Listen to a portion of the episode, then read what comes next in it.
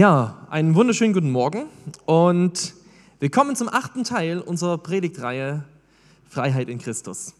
Ähm, heute Morgen gibt es mindestens einen Mann hier im Raum, äh, der hat heute schon ähm, ein Gefühlschaos durch sich. Das ist bestimmt der Jürgen, weil der wusste nicht genau, ob der Anton kommt oder ob er nicht kommt. Das war nämlich mein Predigt-Backup. Aber ich bin da, also unser Baby ist noch nicht geboren. so, genau. Ähm, Jürgen, von daher die Predigt extra für dich heute über Gefühle. ähm, ich freue mich über die vielen ähm, positiven Rückmeldungen, die ankommen über die Predigtserie. Ähm, es kommen manchmal Nachrichten rein oder Leute melden sich irgendwie und reden davon oder erzählen kurz davon, wie gut es ihnen tut, diese Wahrheiten aus Gottes Wort in ihrem Leben tiefer zu verstehen.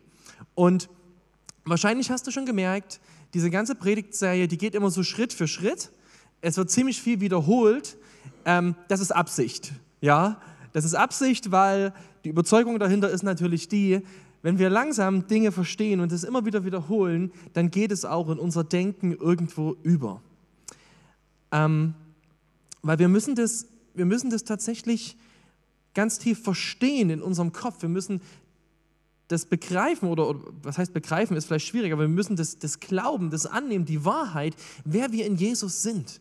Wenn du an Jesus Christus glaubst, wenn du dein Leben mit Jesus in Ordnung gebracht hast, wenn du um Vergebung deiner Schuld gebeten hast und ihm als König in deinem Leben angenommen hast, dann bist du tatsächlich ein ganz neuer Mensch.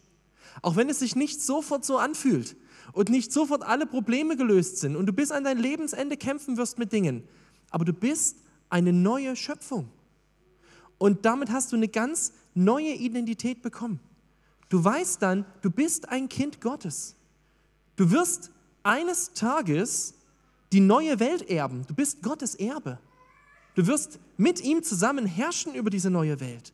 Und du weißt, dass dieser Gott, dieser Vater, wirklich umsorgt um dich ist. Und dass er wirklich ein unfassbar großes Interesse an dir hat. Und diese Wahrheit, diese Wahrheit, die aus der Bibel kommt, die Wahrheit des Evangeliums, die kann dich frei machen. Frei von dem Druck und von der Sklaverei, in der wir oft leben. Von dem Druck zum Beispiel, den Ansprüchen anderer immer zu genügen. Oder von dem Druck, dass andere über mich bestimmen wollen. Es kann dich frei machen, nicht dazu zu machen, was du selber willst, sondern dich Gott unterzuordnen und darin zu erleben, was echtes Leben ist. Und es ist so wichtig, dass wir, dass wir das durchdenken und dass wir Wahrheit tief verstehen. Ähm, ich möchte dich deswegen jetzt nochmal einladen. Ich bin davon überzeugt, dass ein entscheidender Schritt dazu, dass du Freiheit in deinem Glauben erleben wirst, dass du Freude erleben wirst in deinem Glauben, dass ein ganz entscheidender Schritt dafür ist, dass Dinge in deinem Leben, die sich gegen Gott auflehnen, dass die geklärt werden. Dinge, die sich gegen Gott auflehnen. Und deswegen haben wir dieses Jahr dieses Angebot von dem Herzenstüff. Herzenstüff bedeutet, ähm, ich habe ja schon, rede ja jede Predigt davon und vielleicht hast du ein bisschen Angst davor, vielleicht denkst du, was wird denn das werden? Werden wir da alle in einem Kreis stehen und uns gegenseitig unsere schlimmsten, tiefsten Geheimnisse erzählen? Nein, so wird es nicht. Herzenstüff bedeutet, dass du die Möglichkeit bekommst, in sieben Schritten mit so einem Begleitheft von Freiheit in Christus durch dein Leben zu gehen und es zuzulassen, dass Gott dich hinterfragt. Und weißt du, Jesus sagt mal über sich selbst, ein geknicktes Rohr breche ich nicht ab und einen klimmenden Docht lösche ich nicht aus. Jesus ist ein sanfter König. Sein Ziel ist es nie, dich zu zerstören. Das ist immer ein Teufel sein Ziel. Sein Ziel ist es nie, dich zu zerstören. Sein Ziel ist es, in deinem Leben Gutes zu machen. Sein Ziel ist es, Dinge wieder in Ordnung zu bringen. Sein Ziel ist es, dein Herz gesund zu machen. Und deswegen machen wir diesen Herzenstüff, weil wir es zulassen wollen, dass Jesus Zugang bekommt zu Dingen in unserem Leben, die geklärt werden müssen. Und es ist eine große Chance für dich an diesem Tag. Du kannst es an dem Tag alleine machen. Also wir werden, das wird am 18.11. sein, hier von um 9 bis ungefähr 14 Uhr also den Vormittag lang bis zum Mittag. Und du hast, kannst es alleine machen oder du kannst es auch mit jemandem zusammen machen, ganz wie du willst an diesem Tag, ähm, da durchgehen und Jesus durch dein Leben leuchten lassen. Ja, ich habe das vor kurzem mit unseren Bibelschülern gemacht und es war Es war so wahnsinnig gut, ähm, weil man auf einmal erlebt, was Gnade ist, wenn Jesus Dinge im Leben in Ordnung bringt. Wenn du dich dafür anmelden willst zu dem Herzenstüff, dann kannst du das machen per WhatsApp oder per E-Mail oder per Telefonanruf bei mir.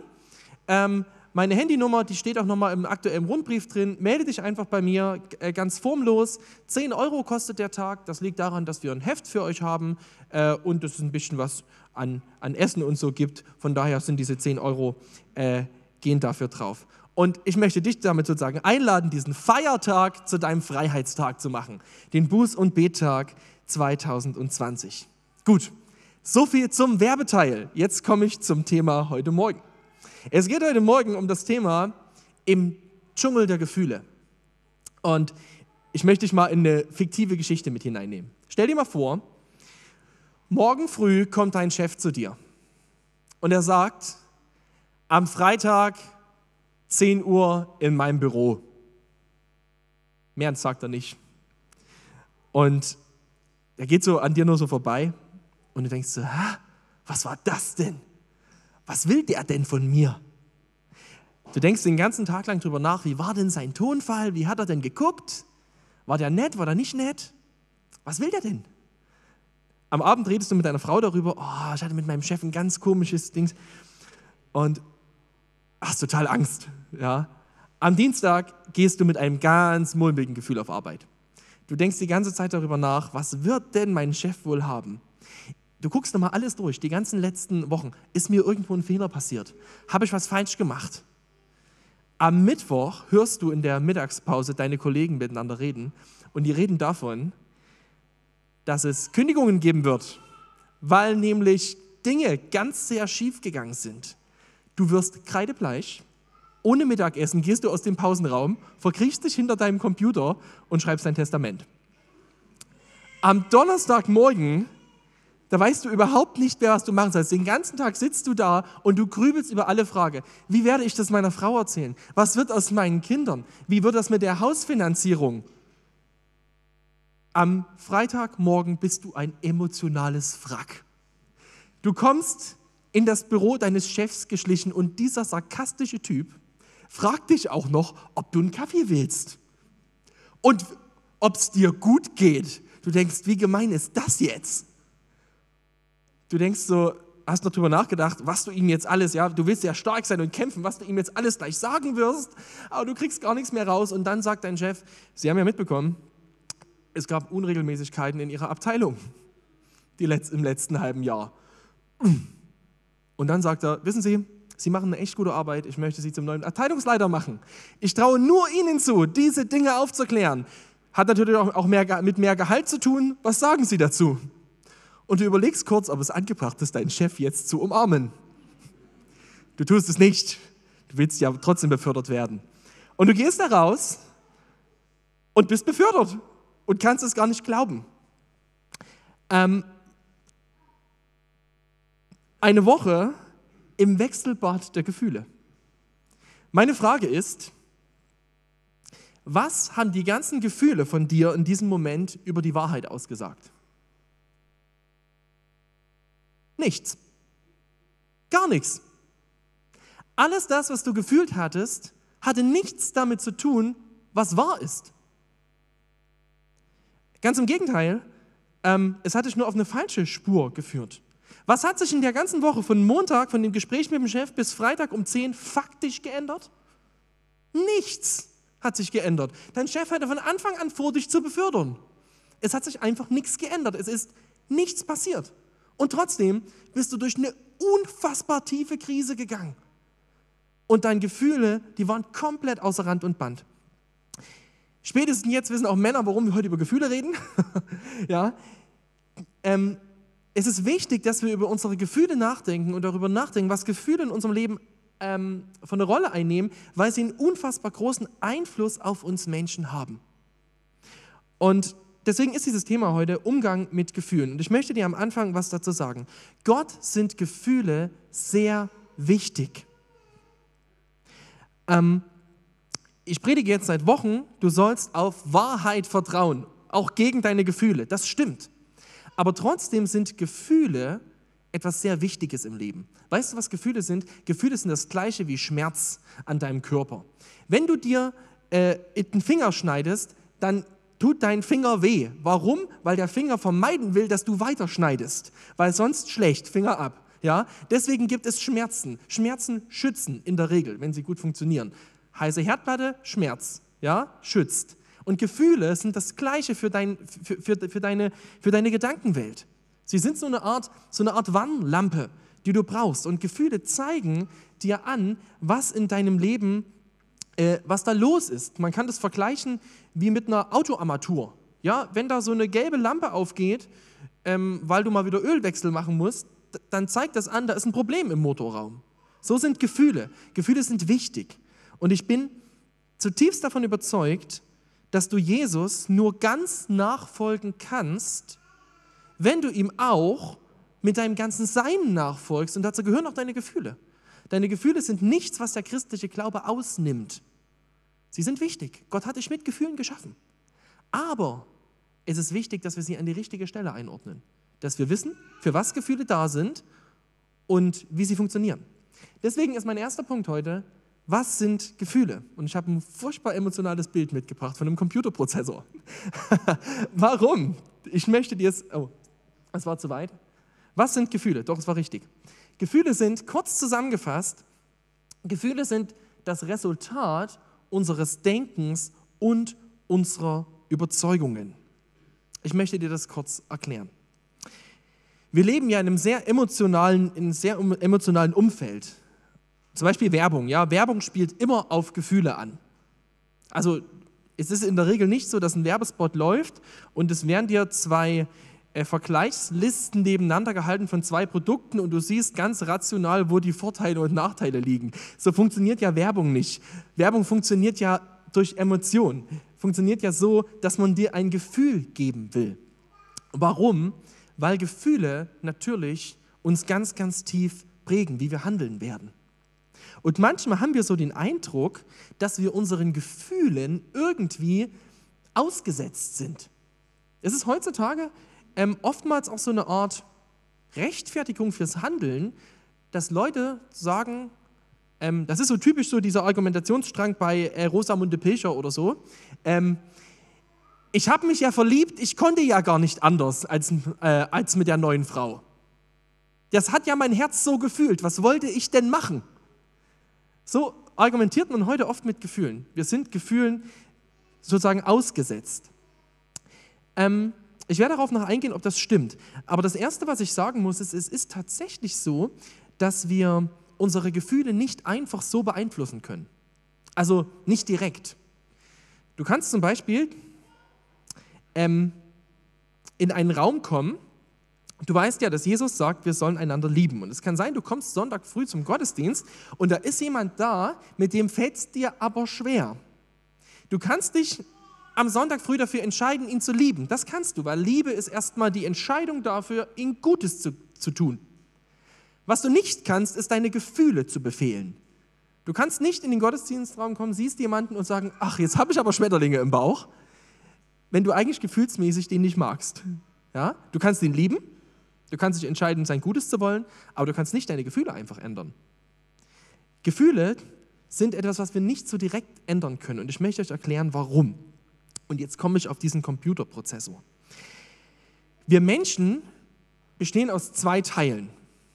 Aus einem inneren Menschen und einem äußeren Menschen. Ähnlich wie ein Computer. Ja? Ein Computer, der besteht aus einer äußeren Hülle und aus einer Software.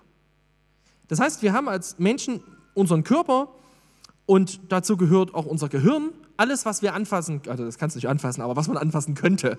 Ja, alles, was Materie ist, das gehört zu deinem äußeren Menschen. Und es gibt deinen inneren Menschen. Jetzt musst du wissen, äh, dein innerer Mensch, der kann deinen äußeren Menschen steuern. Ganz einfaches Beispiel. Das ist mein Fuß. Hier. Ich möchte, dass mein Fuß jetzt einen Schritt nach vorne macht. Funktioniert. Ähm, zumindest dann, wenn alles, wenn sozusagen dein, dein Körper und, und das alles funktioniert, wenn das gesund ist, dann funktioniert es, dass dein Willen dein, dein, äh, dein Körper bewegen kann. Das ist sozusagen das, was du mit deinem Willen beeinflussen kannst. Es gibt aber auch einen Teil deiner körperlichen Funktionen, die kannst du nicht willentlich beeinflussen. Dazu gehört zum Beispiel dein Herzschlag. Du kannst, du sagst ja nicht die ganze Zeit Herzschlag, Herzschlag, Herz. Das macht das ja ganz automatisch. Da kannst du auch nichts dran ändern. Das macht das. Und genauso wie dein Herz automatisch schlägt, funktionieren auch deine Drüsen im Kopf.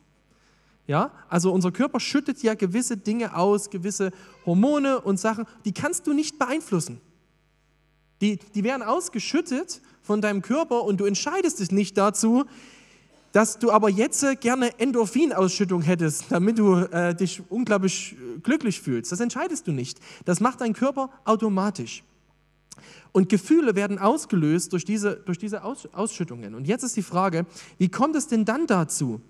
Ähm, wie kommt es dazu, dass, dass unser Körper wann etwas ausschüttet? Und ich möchte euch dazu ein Beispiel erzählen. Ich war vor kurzem habe ich abends meine Kinder ins Bett gebracht und ich hatte bei uns im Schlafzimmer noch das Fenster aufgelassen äh, und die Tür war angelehnt und das Kinderzimmer, das ist daneben. Und dann haben wir unser abendliches Ritual gemacht und auf einmal hat im Flur draußen die Tür geknarrt. Meine Tochter sofort Angst bekommen. Mama, Papa, Josias und ich, wir sind alle in diesem Zimmer hier und draußen knarrt eine Tür. Na, da ist bestimmt jemand draußen und die sind immer böse abends, prinzipiell, ja? Ich wiederum, ich war sehr entspannt. Warum?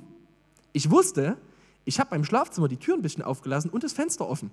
Mir war also bewusst, weil draußen Wind ging, da kam ein Windstoß rein und hat die Tür bewegt. Also habe ich überhaupt keine Angst gehabt, dass da draußen ein böser Mann steht.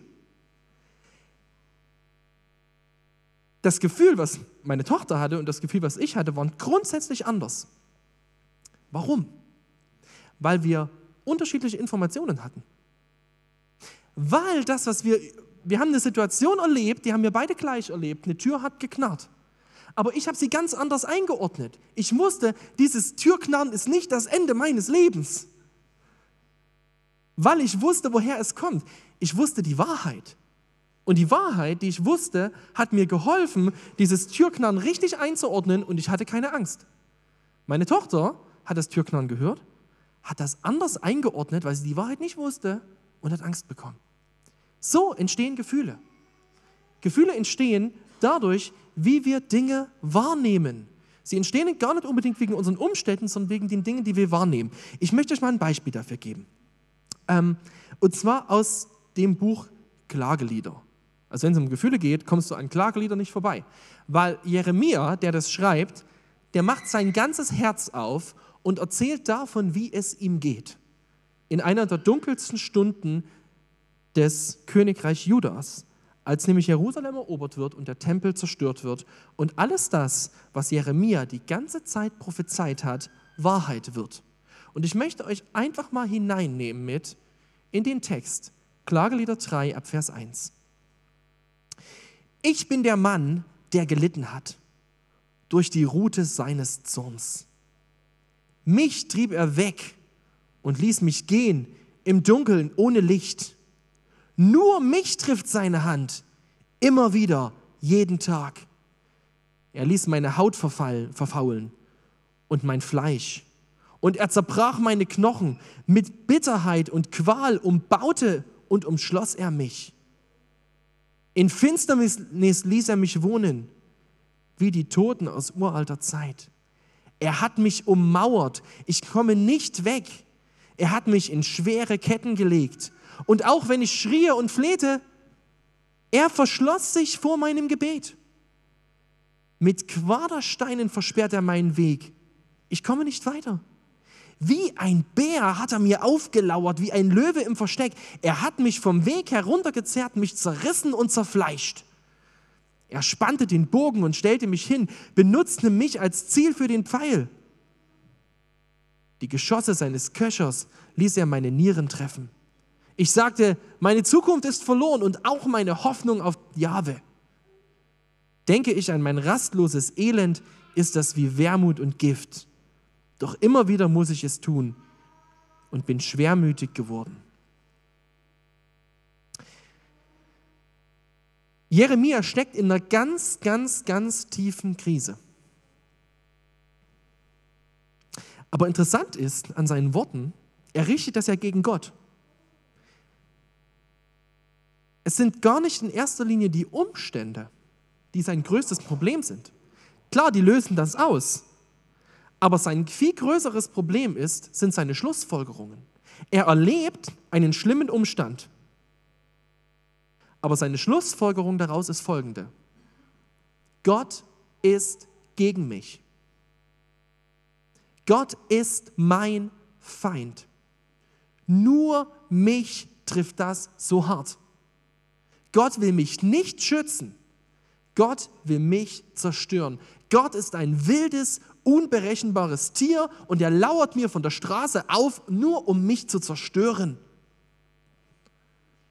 Das ist Jeremias Schlussfolgerung.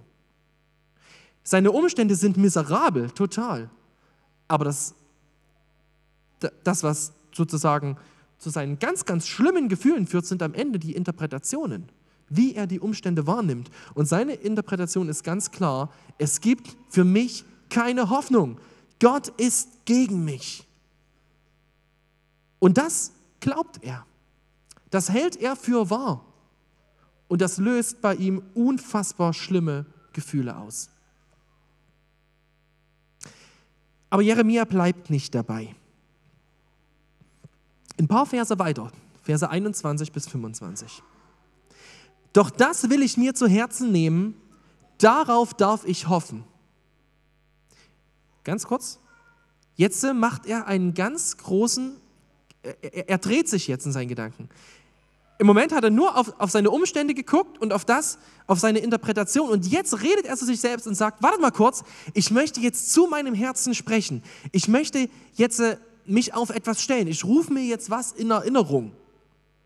Auf das will ich hoffen. Also er sagt, ich, ich wechsle jetzt ganz genau den Boden, auf dem ich stehe. Ganz bewusst ändere ich jetzt das, auf was ich mich verlassen will. Und was sagt er dann?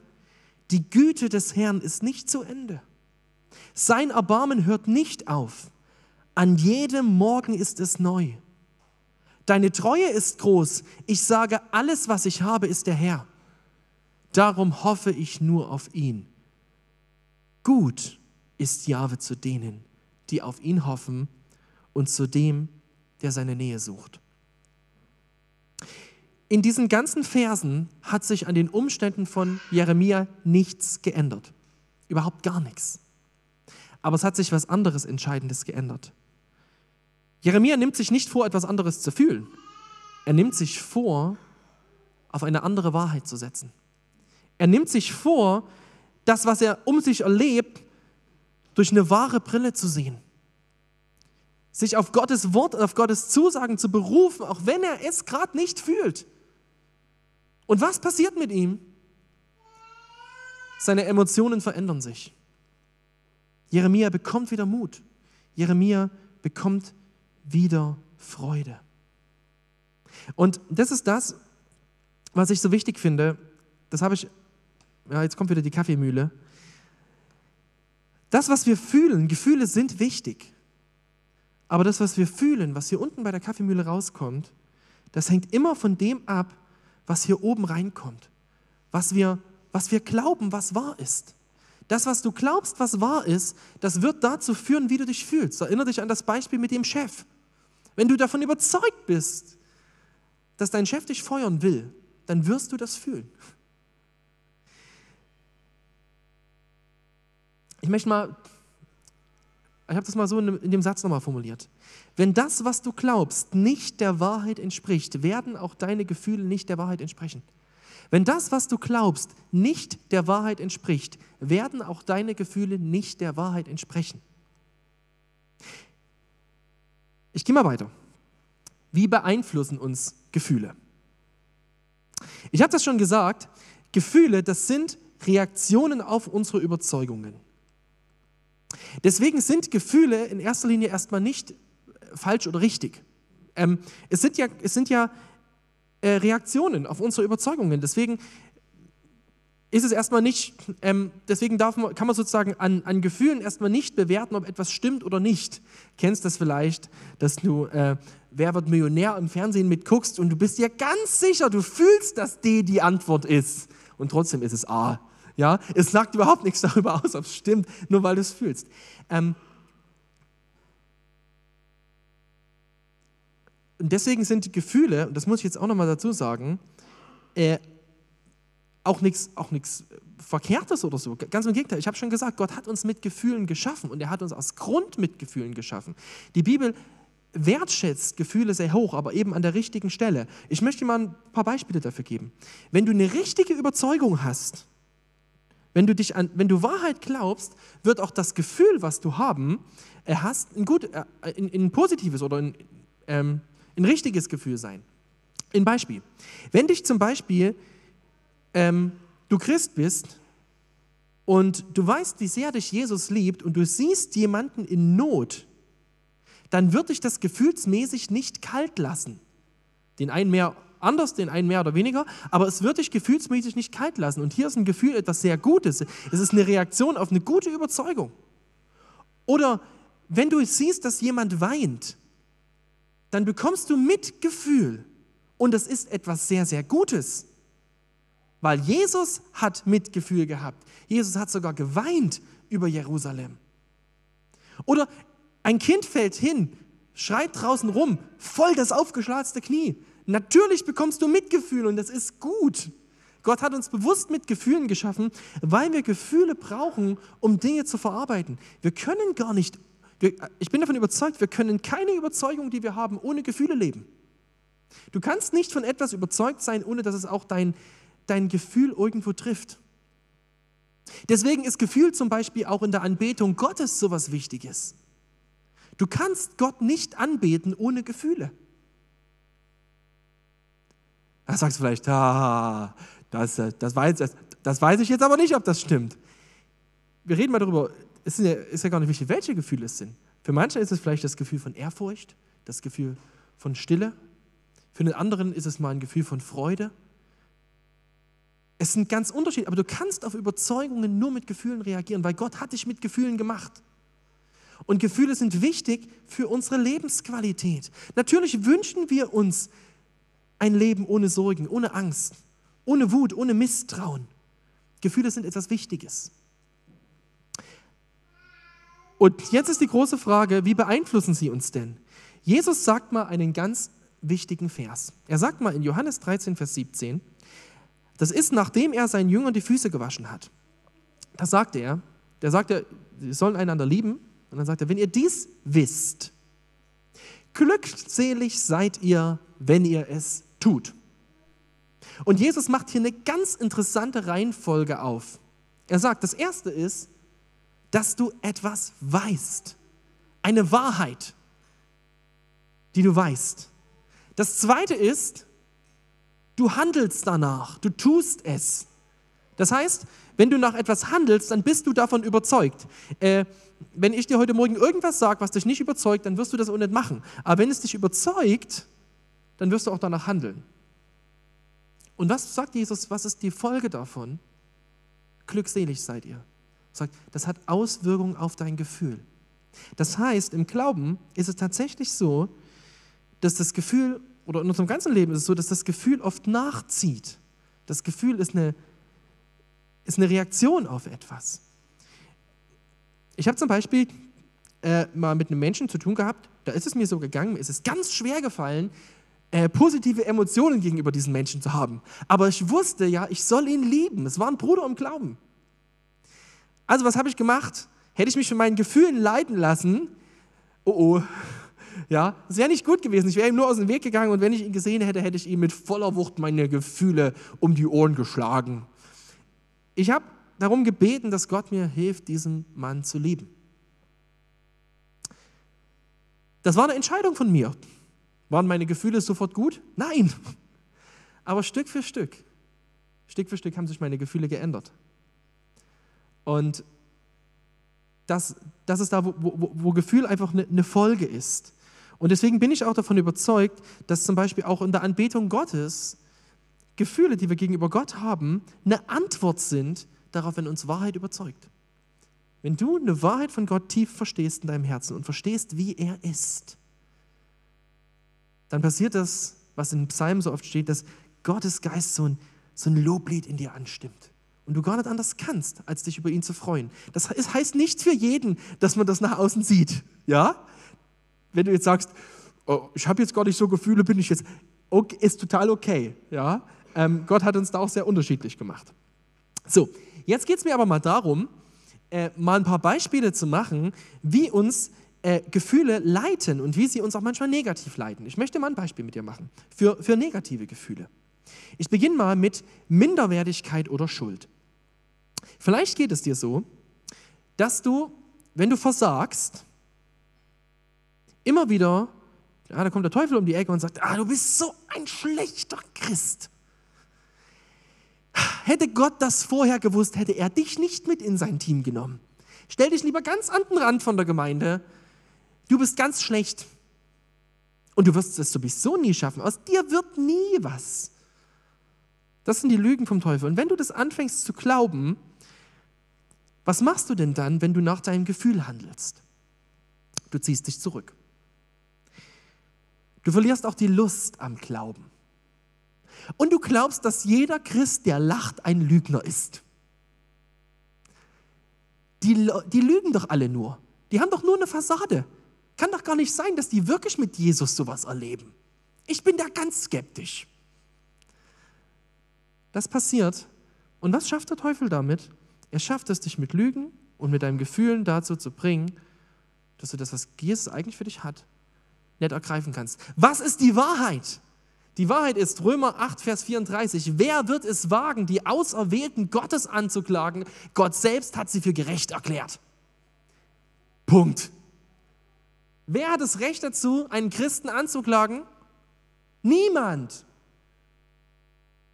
Warum? Weil er sich immer gut benimmt? Nein, weil Jesus ihn für gerecht erklärt hat. In Klammer bemerken, das heißt nicht, dass du andere nicht auf ihre Sünde aufmerksam machen darfst. Das, das, das, tut man aus Liebe, das ist keine, keine Verurteilung. Ja? Aber es, du darfst niemanden anklagen. Wo, wo einfach uns das deutlich macht, das, was du fühlst und das, was stimmt, das geht dabei auseinander. Und erst wenn du diese Wahrheit annehmen wirst, wenn du annehmen wirst, ja, ich weiß jetzt, wer ich in Jesus bin, dann wird sich auch dein Handeln und dein Fühlen verändern. Ein zweites Beispiel, Zorn. Stell dir vor, dir tut jemand Unrecht. Und in dir kommt diese Wut hoch. Wie kann der nur? Was fällt dem ein? Was denkt die eigentlich, wer sie ist? Wenn du jetzt deinem Gefühl folgst, dann schreibst du als erstes eine ganz hässliche WhatsApp-Nachricht. So eine, die so richtig alles noch schlimmer macht. Und die Bitterkeit beginnt ihren tödlichen Rundumschlag. Was ist die Wahrheit? Ertragt einander und vergebt euch gegenseitig, wenn einer dem anderen etwas vorzuwerfen hat. Wie der Herr euch vergeben hat, müsst auch ihr vergeben. Kolosser 3,13. Wahrheit gegen Gefühl. Oder Sorge. Das ist vielleicht das, was, was uns am meisten betrifft. Wenn du durch den Tag oder besser noch durch die Nacht gehst, immer wieder mit diesem Gedanken, was wäre wenn? Was wäre, wenn das passiert? Was tue ich, wenn das passiert? Was wird denn jetzt damit? Wie wird das mit meinen Kindern? Wie wird das auf meiner Arbeit? Wie wird das mit meinem Haus? Wie wird das mit Corona? Und wenn du immer wieder den Eindruck hast und das Gefühl hast, du verlierst die Kontrolle, was wirst du machen, wenn du deinem Gefühl folgst? Du wirst versuchen, alles irgendwie zu kontrollieren. Du wirst versuchen, Menschen zu manipulieren und du wirst versuchen, Gott zu manipulieren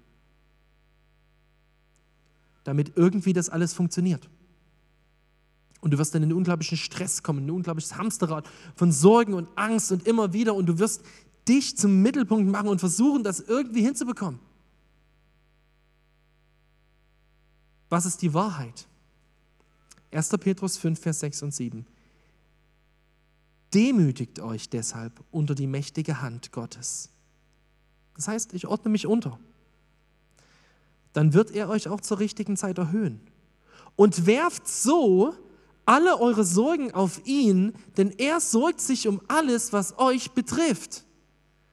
Gott macht sich Sorgen um dein Leben. Um dein Leben. Das, was dir nachts den Kopf zermartert, beschäftigt auch Gott. Und er sagt, werft es auf mich. Ich, ich mache mir Sorgen um dich. Das ist mein Job. Wahrheit verändert unser Fühlen. Okay, jetzt komme ich zu meinem letzten Punkt. Ein guter Umgang mit Gefühlen. Ähm, du merkst an diesen Beispielen, wie wichtig es ist, dass wir einen guten Umgang mit unseren Gefühlen haben. Und es gibt so, ähm, so, so drei Reaktionen, die du auf Gefühle haben kannst. Ähm, das ist so ungefähr, wie wenn in deinem Auto vorn eine Warnlampe aufblendet. Motor, so eine Motorlampe. Du hast drei Möglichkeiten. Möglichkeit eins: du nimmst dir ein Stück äh, Isolierband und klebst das einfach drüber und sagst, alles in Ordnung, ich sehe ja keine Lampe. Möglichkeit zwei: du nimmst dir einen Hammer und schlägst auf dein Armaturenbrett ein, bis da nichts mehr leuchtet.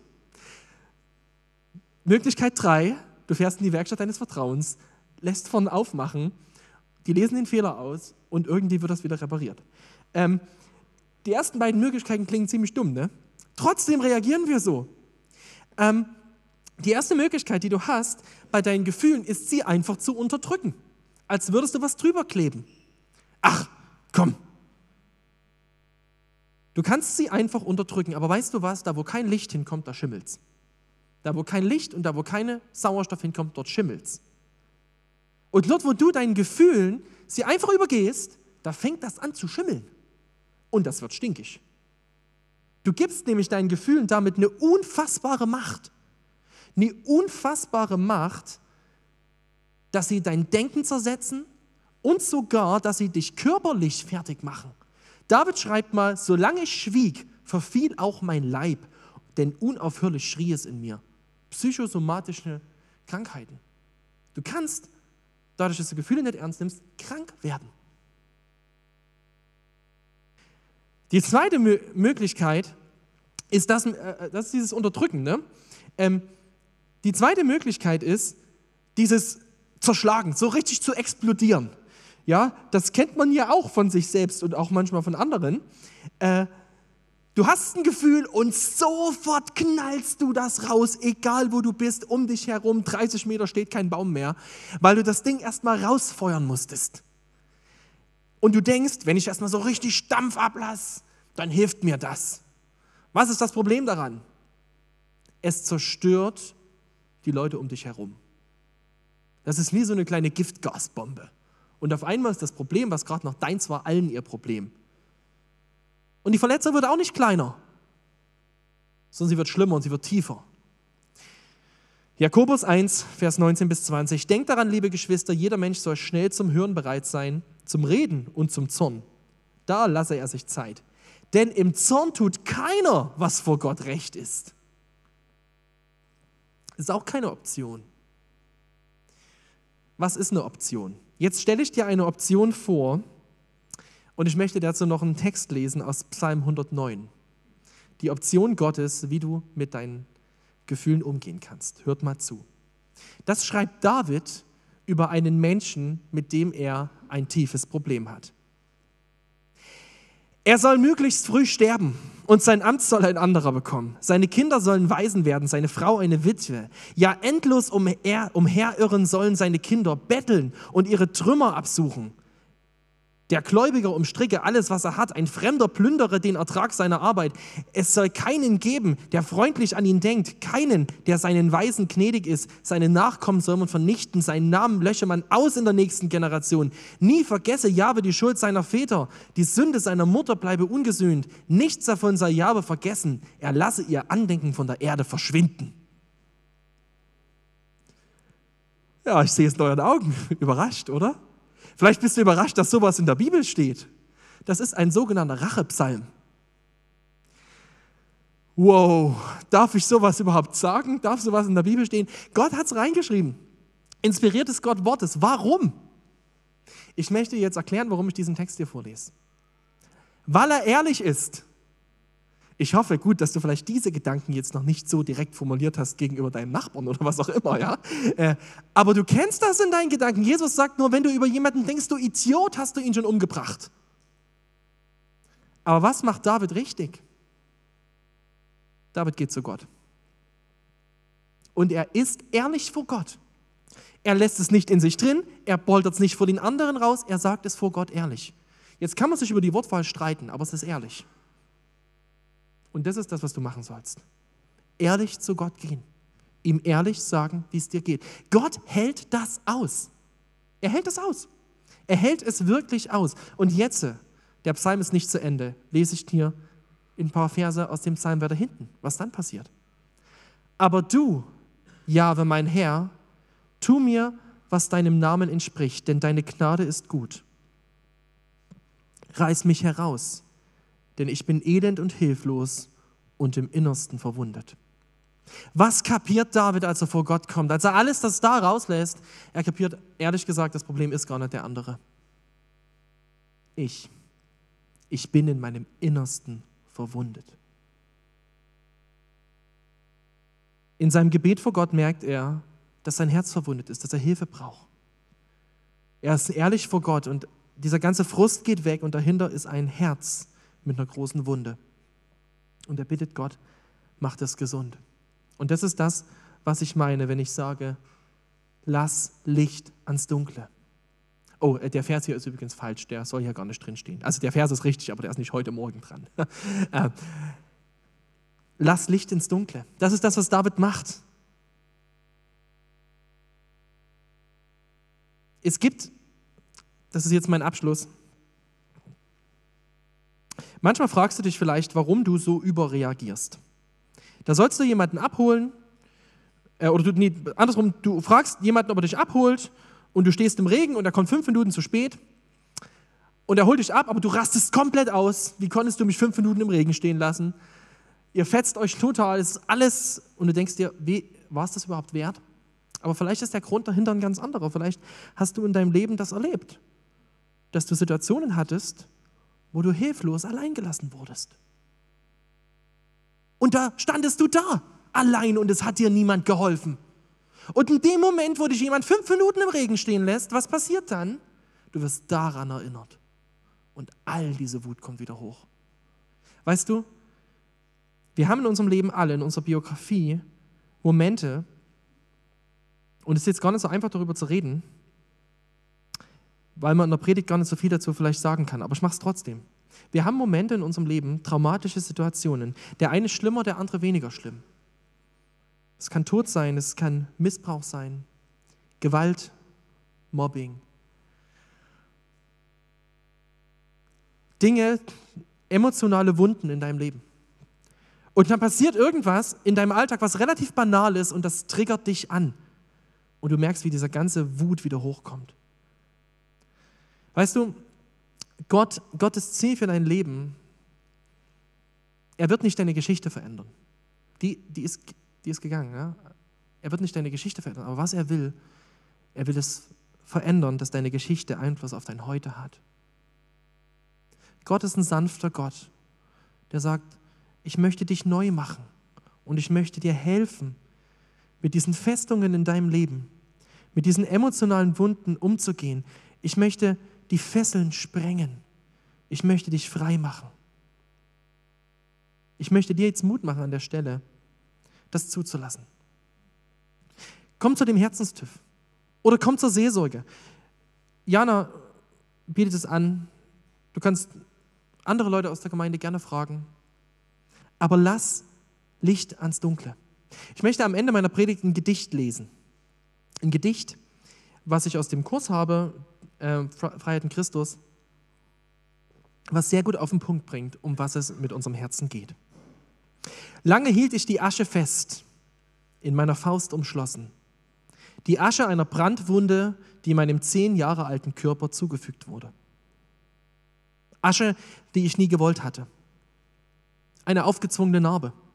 Und während 17 Jahren klimmte das Feuer. Ich hielt meine Faust fest verschlossen, voller Schrecken die Asche hassend, doch nicht willig, sie loszulassen. Nicht sicher, ob ich sollte, nicht überzeugt, ob es sich lohnte. Alles verderbend, was ich berührte, überall schwarze Spuren hinterlassend. So schien es mir. Ich versuchte alles zu leugnen, doch die Asche blieb. Mich daran erinnernd, dass ich es nicht konnte, ich konnte wirklich nicht, aber Gott konnte es. Sein guter Heiliger Geist sprach eines Nachts zu mir, als ich in Verzweiflung viele Tränen vergaß. Er flüsterte, ich will Schönheit statt Asche geben, Öl der Freude statt Trauer und Gewand des Lobes anstelle eines bedrückten Geistes. Nie hatte ich von solch einem Tausch gehört. Schönheit anstelle von Asche? Meine traurige, verschmutzte Erinnerung gegen Heilung durch sein Wort? Meine schwarzen, rußverschmierten Träume gegen seine Lieder in der Nacht? Meine hilflosen, schmerzenden Gefühle gegen seinen ewig bleibenden, dauernden Frieden? Wie konnte ich, trotz, wie konnte ich so trotzig sein und solches, ein solches Angebot ablehnen?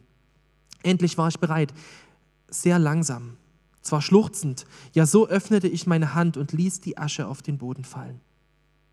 In der Stille hörte ich den Wind, der blies die Asche weg, für immer von mir weg. Nun kann ich meine offene Hand liebevoll auf den Arm einer anderen verletzten Seele legen und zuversichtlich sagen, lass los. Es gibt wirkliche Schönheit, die all dein Verstehen übersteigt. Vielleicht denkst du jetzt gerade oder fühlst gerade, das ist doch nicht möglich. Jesus Christus, der Sohn Gottes, kam auf diese Erde und er ist an ein Kreuz gegangen, wo er allen Schmerz und alles Leid und alle Schuld auf sich genommen hat.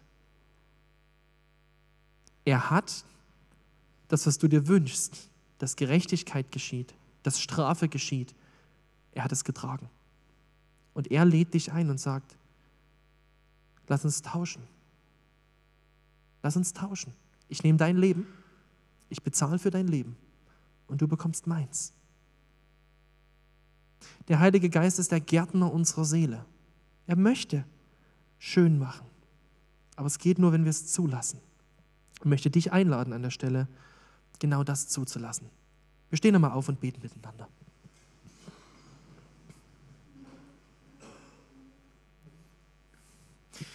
Herr Jesus Christus, ich danke dir dafür, dass du uns so wunderbar geschaffen hast. Danke, dass wir Gefühle haben. Danke, dass wir keine funktionierenden Automaten sind. Danke, dass wir keine Tiere sind, die nur instinktiv durchs Leben gehen. Danke, dass wir fühlen können. Wir können Schönheit wahrnehmen. Wir können schmecken. Vielleicht hat der ein oder andere gleich ein leckeres Sonntagsessen. Wir dürfen das genießen. Wir können uns freuen. Wir können miteinander lachen. Du hast uns Gefühle gegeben und dafür preisen wir dich. Herr, aber unsere Gefühle, die sind auch oft schwer. Ich bitte dich darum, dass du in unseren Herzen forschst und uns zeigst, wo ein Weg der Mühsal ist. Dass du sie prüfst und gesund machst. Du siehst jeden Einzelnen heute Morgen hier, der gemerkt hat, der vielleicht schon genau weiß, wo eigentlich, wo eigentlich er die Asche in der Hand hält. Ich bitte dich um Mut, dir zu vertrauen, loszulassen. Danke, dass du sanft mit uns bist. Amen.